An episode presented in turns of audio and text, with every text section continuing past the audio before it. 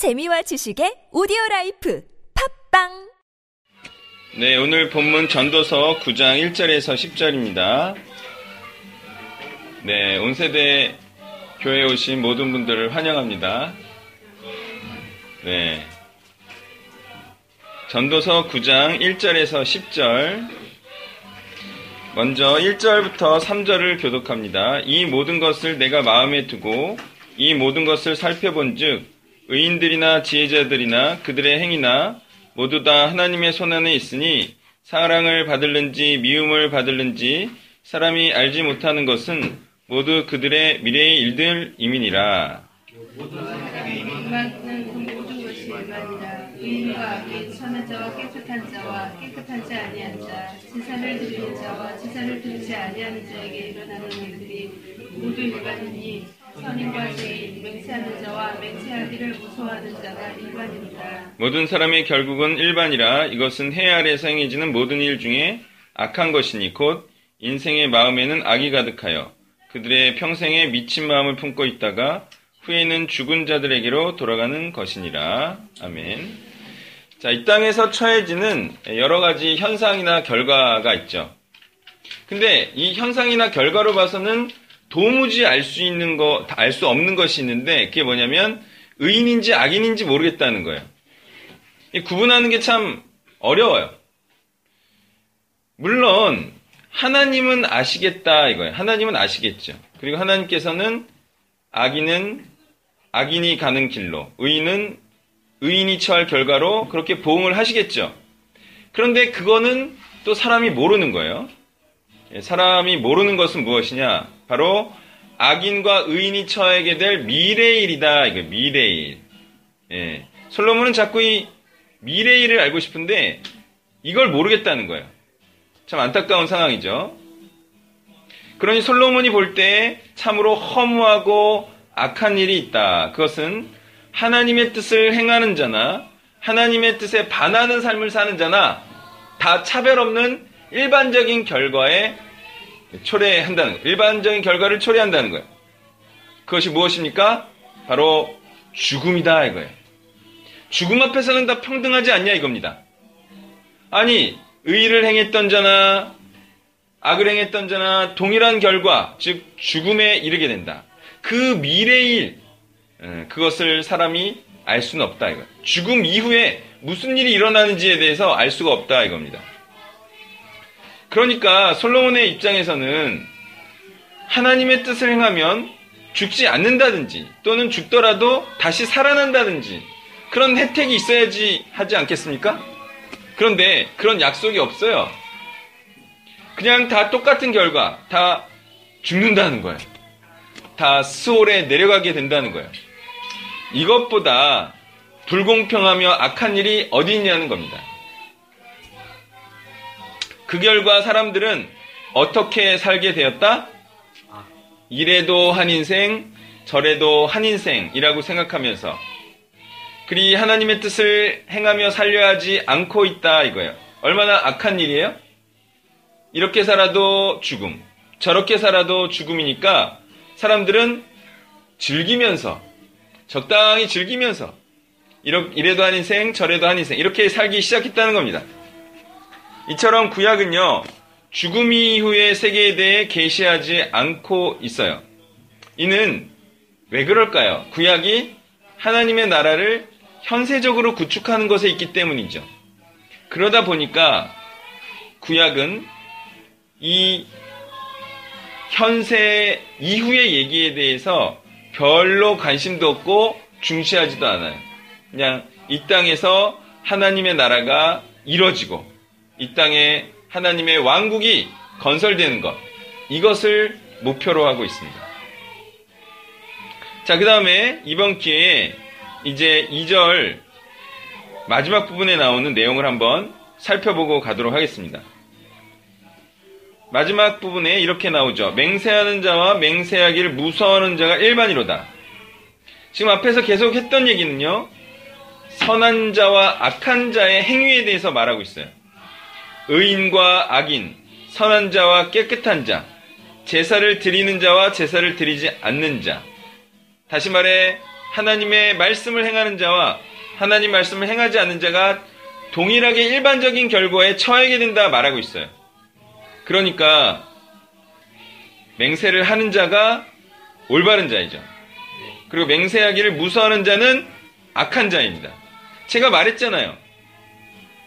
구약은요, 맹세, 서원을 해도 되기도 하고 안 해도 되기도 하지만 신약은 어떻습니까? 꼭 해야 된다고 말했잖아요. 맹세는 하는 게 100번 좋은 거예요. 하나님께서 나를 구원해 주신 그 은혜에 감격해서 서원을 하는 겁니다. 해야 돼요. 안 하면 은혜를 모르는 자예요. 그런데요, 서원을 하지 않는 이유, 맹세를 하지 않는 이유는 뭐예요? 지키지 못하면 어떻게 되니까? 징벌을 받으니까. 근데요, 서원을 하지 않아서 징벌을 받으나, 또는 서원을 하고 지키지 않아서 징벌을 받으나, 똑같이 징벌을 받습니다. 그러니까 제가 말하는 것은 서원은 꼭 해야 된다는 거예요. 예전에도 이렇게 말했는데요. 신약 때에는 반드시 서원을 해야 된다는 거예요. 왜? 모두가 제사장 같은 자가 돼야 되고 다 나시린 같은 자가 돼야 돼요. 그래서 헌신된 자가 반드시 돼야 해요. 이 복음 앞에서는 반드시 헌신된 자가 나와야 합니다. 이 은혜가 구약적 은혜보다 더 크기 때문이죠. 만약에 자기가 이렇게 하나님께 자신을 드리겠다는 이 나시린과 같은 서원을 하지 않으면 어떻게 되느냐? 네, 제가 지난주에 부장검사를 만났다 그랬어요. 그 부장검사가 한 대답과 같이 살 거예요. 제가 이렇게 요청했습니다. 검사님, 제 생각에는 부장님, 부장 검사님이 이런 식으로 해서 그냥 하나님의 뜻을 행하면서 사는 것보다 말씀으로 제자를 삼는 그런 일을 하는 게 훨씬 좋을 것 같습니다. 왜냐하면 그것은 지위가 박탈등해도 공권력이 없어도 계속할 수 있는 일이니까요. 그런 걸 하는 게 더 좋을 것 같습니다. 이런 얘기를 하니까 당장 무슨 얘기를 하겠어요, 그분이? 그거는 소명받은 목사님들이나 하는 거다. 자기는 통일을 위한 배를 준비하겠다. 어때요? 이러한 태도와 답이 바로 서원을 하지 않은 자, 헌신되지 않은 자의 모습과 태도이죠. 그러니까 하나님께 바쳐진 삶을 사는 것은 그냥 목회자나 하는 것이다. 이런 생각으로 살게 된다는 거예요. 또 아주 신기한 얘기를 들었는데요. 자기는 성경을 보고 그것으로 형사사건을 해결한다 그랬어요. 그러니까 말은 다 한 겁니다. 성경이 형사사건의 문제를 해결하는 것이냐? 그렇잖아요. 성경은요, 구원을 위하는 책이고 구원에 대한 말씀이에요. 이 성경을 직업적이거나 생활적인 문제 해결을 위한 것으로 오해하면 안 돼요. 오히려 이 말씀대로 행하면 직업적인 면과 생활적인 면은 점점 더 어떻게 된다? 더, 더 어려워져요. 더, 말씀대로 살면요, 세상이 이거 그냥 두지 않아요. 근데 그 말씀으로 형사사건을 풀어서 해결한다? 아, 정말 희한한 또 사람을 두 번째 봤습니다. 예전에 이제 또 본청에서 그런 과장님이 또 그런 분이 있어가지고 오른쪽 산을 수색하라 그랬다는 거예요 하나님께서. 그랬더니 그 시체가 나왔고 그렇게 또 해결하는 많은데 아, 참 이상하다 했는데 여기도 그런 분이 있더라고요. 아, 검찰청에도 있고 경찰청에도 있고 하여튼 희한해요. 자, 4절부터 6절을 교독합니다. 모든 산자들 중에 들어있는 자에겐 누구나 소망이 있음은 산개가 죽은 사자보다 낫기 때문이니라. 산자들은 죽은 자들은 아무것도 모르며 그들이 다시는 상을 받지 못하는 것은 그들의 힘이 잊어버린 바 때문이라. 그들의 사랑과 미움과 시기도 없어진 지 오래이니 해 아래에서 행하는 모든 일 중에서 그들에게 돌아갈 몫은 영원히 없느니라. 아멘. 자, 4절을 보면요. 산자들 중에 들어, 산자들 중에 들어 있는 자에겐 누구나 소망이 있죠. 근데 죽은 거는 아무 소망이 없다는 거예요. 우리가 여기서 또 구약의 내세관을 엿볼 수가 있어요. 또 구약은 어떤 상태를 지향하는지 아주 극명하게 말해주고 있죠. 구약은 그냥 사는 게 구원인 거예요. 그러니까 생존하는 거. 구약은 구명을 구원이라고 말하는 거예요. 그래서 어때요? 구약은 막 사는 거에 집중하잖아요? 안 죽는 거에 집중하잖아요? 그래서 안 죽고 살아나는 것이 이기는 것이다라고 말하고 있고, 죽는 거는 그냥 지는 거예요. 그러니까 예수님이 죽으실 때 사람들이 예수님에 관하여 갖는 감정이 뭐였어요? 너는 졌다. 너에겐 구원이 없다. 이건 철저히 구약관이죠. 실제로 구약은 살아야 돼요. 그리고 이 땅에서 승리해야 돼요. 그래야 이기는 거고 구원받는 거다 이거예요. 이게 구약관이에요. 구약관. 그래서 요셉이나 다니엘이나 다윗, 심지어 욥까지도 다 어디서 상을 받아요? 이 땅 현세에서 상을 받죠. 그러나 우리는 이 신약을 사는 성도는요. 상을 어디서 받습니까? 이 땅에서 받아요? 하늘에서 받아요? 하늘에서만 받아요. 그러니까 구약과는 확실히 다른 거예요. 내세관도 다르고 상을 어디서 받느냐도 완전히 다른 거예요. 오히려 거꾸로 됐죠, 거꾸로. 구약에 있어 죽음이 저주인 것은 구약이 죽음 이후에 대한 어떤 약속과 보장과 소망도 말해주지 않기 때문입니다. 자, 이 같은 구약의 때 사람들이요, 사실 이러한 문제에 대해서 심각하게 생각할 만하지 않나요? 다시 말해서 죽음 이후에 대한 말씀이 없다. 좀 의아해야 하지 않나요? 그런데 신기한 것은 솔로몬 정도만이 이 죽음 이후의 세상에 대해서 고민하고 있고 죽음에 대해서 고뇌하고 있다는 사실입니다. 신기하죠? 근데 신기하긴 한데 신기하지 않아요. 왜냐하면 지금도 어때요? 죽음 이후에 대해서 별로 그냥 이 땅에 집중하고 있어요. 정말 비천한 사람들은요, 노후를 준비하지 않는 사람들. 당장 닥치죠? 여러분, 나이 안 들 것 같아요? 저도 서른 살까지는 나이를 안 먹는 줄 알았어요, 제가. 영원히 천춘일 줄 알았죠? 40대니까 곧 죽을 때가 다가온 것 같아. 너무 피곤하고, 그냥 자리만 있으면 그냥 눕고 싶어. 죽음이 가까워. 죽음이 코앞에 코앞. 아, 죽음이, 예. 여자분들은 죽음이 더 빨리 찾아오죠? 체력이 하도, 예. 아주 그냥 저지려가지고. 운동하라 그래도 운동 절대 안 하고 막. 이게 그래가지고, 건강 좋은 사람은요, 자기가 안 죽을 줄 알아요. 그게 어떤 사람도 다 죽어요. 아니, 그래가지고, 비천한 사람은요, 당장 먹고 사는 거에 집중하면서 살잖아요. 능력 없는 사람들은요, 당장 벌어서 당장 쓰는 거에 코 박고 죽을 뜻이잖아요. 그런데요, 좀 능력 있다고 좀 똑똑하다고 한 사람은 노후를 준비하죠. 근데 그런 사람도 그냥 이 수준에서 그냥 현세적인 수준에서 똑똑한 사람이죠. 그래, 결국 그래가지고 뭐 유럽 뭐, 어, 1년에 한 번 갔다 오고 뭐 그러면 성공적인 인생입니까? 뭐, 그러면 자식 잘 키워가지고 자식이 동유럽 한번 갖다 보내주면 그럼 저, 성공적인 인생입니까? 그것도 아무것도 아니에요. 거기 파는 음식 뭐, 제가 온 한 파스타나 뭐, 그거나. 에? 차이는 좀 있지만. 같은 음식이다 이거예요. 그 같은 차원이지 뭐. 거기에 스테이크 추가하냐 안 하느냐. 어? 소고기 먹느냐 안 먹느냐. 그거 아니에요, 그거. 그러니까 그렇게 그냥 한 치 앞을 내다보지 못해서 그냥 죽음을 죽음 이후의 세상을 바라보지 못. 그거에 대한 관심이 없어 사람들이. 죽음을 생각해야 돼. 죽음을. 그런 의미에서 제가 스무 살 때 학보사에 쓴 글이 있어요. 그 글 제목이 뭔지 아세요? 죽음을 생각하며. 얼마나 고생했어요. 스무 살 때부터. 영원한 세상에 대해서. 근데 편집장 선배가 잘 썼다. 예, 동서약 철학을 고루 다루면서 이 죽음에 대해서 고뇌하는 글을 썼어요. 영원한 세상을 바라보자. 전도의 목적을 썼거든요, 사실. 근데 이제 불신자 편집장은 그것도 모르고 그냥 잘 썼다. 그냥 뭐 그냥 고뇌가 있다. 철학적인 그런 글이다. 뭐 이런 정도로 이제 이해를 했는데 여러분 진짜 똑똑한 사람은요 솔로몬처럼 자꾸 죽음에 대해서 얘기하고 있죠. 악인과 의인이 처하게 되는 결과가 똑같은데 뭐 이렇게 살아도 저렇게 살아도 똑같이 죽는데 정말 헛되구나. 어때요?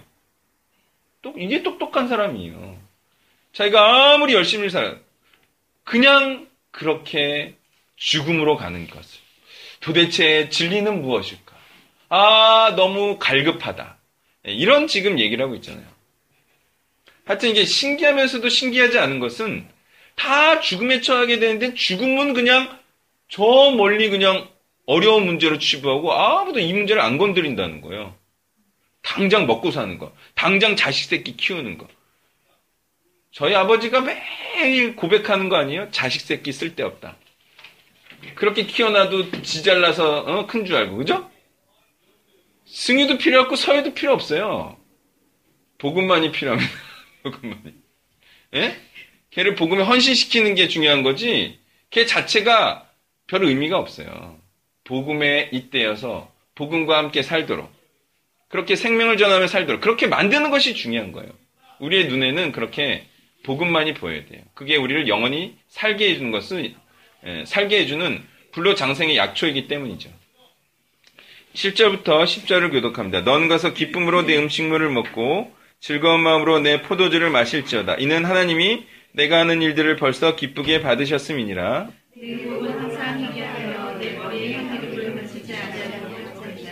내 헛된 평생의 모든 날 곧 하나님이 해 아래서 내게 주신 모든 헛된 날에 내가 사랑하는 아내와 함께 즐겁게 살지어다. 그것이 내가 평생의 해 아래서 수고하고 얻은 내 몫이니라. 내 손이 이를 얻는 대로 힘을 다하여 할지어다. 내가 장차 들어갈 수월에는 일도 없고 계획도 없고 지식도 없고 지혜도 없으리라. 아멘. 자, 또 보세요. 구약에서는 보상물을 무엇이라고 말하고 있습니까? 음식물이다. 또 포도 열매다. 이렇게 말하고 있죠. 자, 이로써 우리는 확인되는 사실이 있어요. 그거는 구약 때에는 하나님께서 기뻐하셨던 일이 있었는데 그것이 바로 첫 창조의 일이다라는 거예요. 첫 창조의 일은 어떤 일이죠? 밭을 매는 일이죠. 포도원을 경영하는 일이에요. 또 정치를 하는 이러한 일이 구약적인 일이죠. 그때에는 그런 일들이 하나님의 일이었어요. 그렇게 첫 창조의 세계를 경영하고 운영하고 유지하고 발전시키는 것. 이것이 첫 창조의 일이었어요. 그리고 그러한 첫 창조의 일들은 어때요? 눈에 보이죠. 굉장히 외형적이고요. 눈에 보이는 방식으로 신앙이 좋은지 안 좋은지가 드러나요.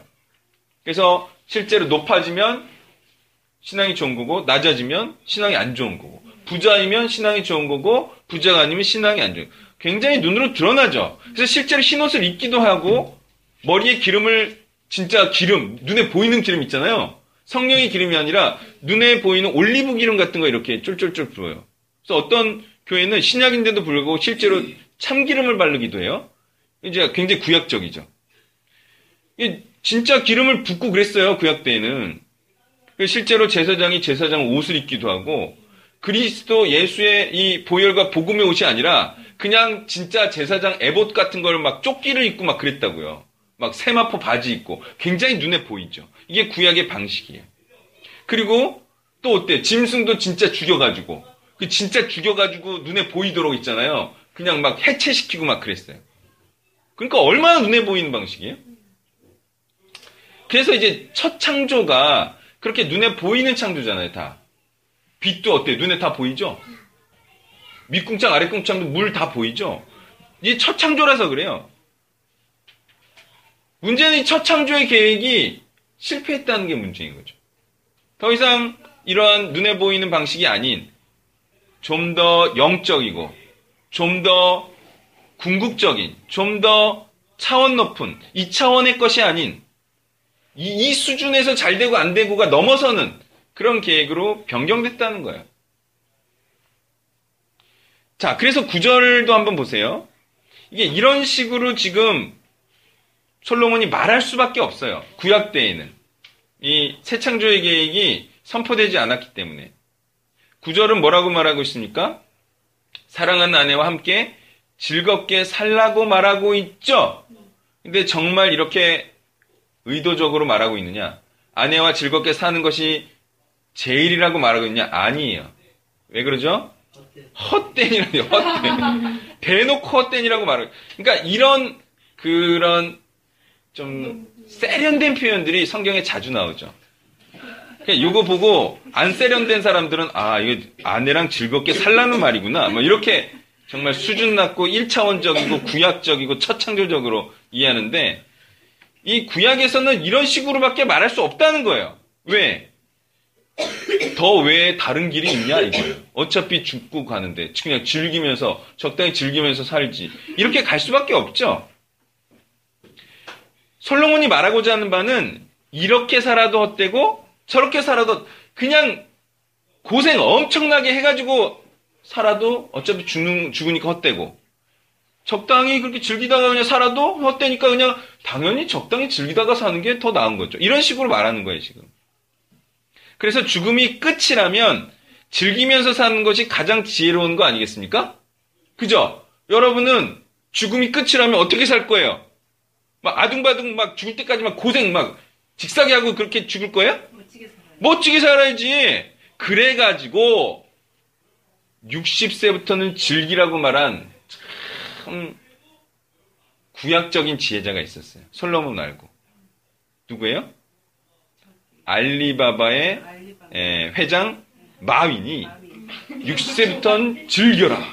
오, 이 사람은 진짜 성경을 모르는 사람 중에서는 정말 지혜자인 것 같아요. 예. 정말 구약의 지혜자예요. 솔로몬과 같은 자이죠. 또 무신론자로서도 참 지혜로운 자예요. 왜냐하면 그 사람은 회사를 크게 키운 게 가- 자기의 가장 큰 실수였다고 말할 정도로 주어진 것 그것에 만족하면서 그거를 잘 이렇게 그냥 하는 것에 자기의 뜻에 따라서 이렇게 잘 경영하는 것에 오히려 더 큰 즐거움과 기쁨을 누리나 봐요. 마치 규모가 너무 커서 자기도 이제 컨트롤할 수 없는 그런 것에 대해서 좀 별로 안 좋아하나 봐요. 그 사람은 참 나름 지혜자인 것 같아요. 그리고 나서 10절도 한번 보시면 그대로 또 구약의 내세관에 대해서 이번엔 아주, 아주 못을 박듯 알려주죠. 그것은 지혜자나 우매자나 모두 지하 세계에 간다는 겁니다. 어때요? 구약적 내세관이 극명하게 나오고 있죠. 지하 세계, 스월레에 간다는 거야. 아, 근데 이, 이 세계에 대해서 구약은 어떤 인식을 갖고 있었냐? 아무것도 없는 세계다. 무의 세계다. 또는 알 수 없는 세계다. 이렇게 말하고 있다는 거죠.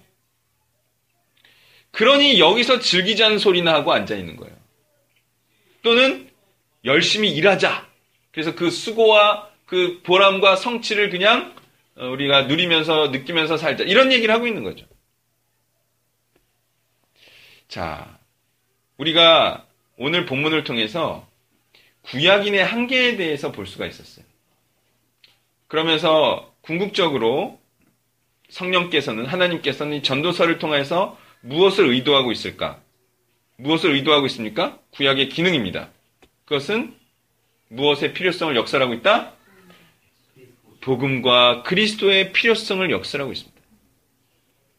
구약에서는 답이 없어요, 사실. 그렇지만 신약은 예수님은 그 답이 되셔서 우리가 왜 여기서 고생해야 되는지에 대한 답을 주고 있습니다. 왜 우리가 여기서 고통스럽게 살아도 되는지에 대한 답을 주고 있다고요. 그럼에도 불구하고 우리가 마치 복음을 발견하지 못한 자처럼 그냥 세상 사람들처럼 적당히 고생하고 적당히 즐기자?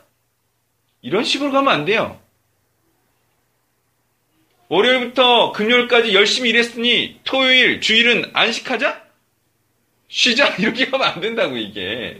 그게 구약적 세계관을 가진 사람들의 생각이라고요. 우리는 나중에 죽어서 영원한 복락과 행복과 여유를 누릴 것이니 여기서 직사게 고생하자. 이렇게 되는. 여기서 새 창조의 일을 행하자. 헛된 첫 창조의 일이 아닌 영원히 나를 복되게 하는 새 창조의 일. 이것은 눈에 잘 보이지 않지만 눈으로 보는 게 아니라 영으로 바라보고 영으로 캐치하는 바로 그런 일이다. 우리는 이것에 헌신하자. 사람들은 참 안타까워요. 소위 세상 사람들도 동일하게 하는 일을 하고 있으면서 하나님의 일을 하고 있다. 나는 특별한 사람이다. 나는 구별된 사람이다. 라고 생각하는 것 자체가 너무 웃기잖아요. 도대체 어떻게 구분해요? 크리스찬과 난 크리스찬은 어떻게 구분해요? 똑같은 일을 하는데. 근데 그런 사람들은 말합니다. 마음은 그렇지 않다. 여러분, 사랑을요, 마음으로만 하세요? 되는지. 언행이 달라야 돼요. 실제로 차별성이 있어야 돼요. 똑같은 언행을 하면서, 똑같은 언행을 하면서 마음만은 달라요. 예, 그런 사람 만나면 참 피곤합니다. 말씀을 정리하면요.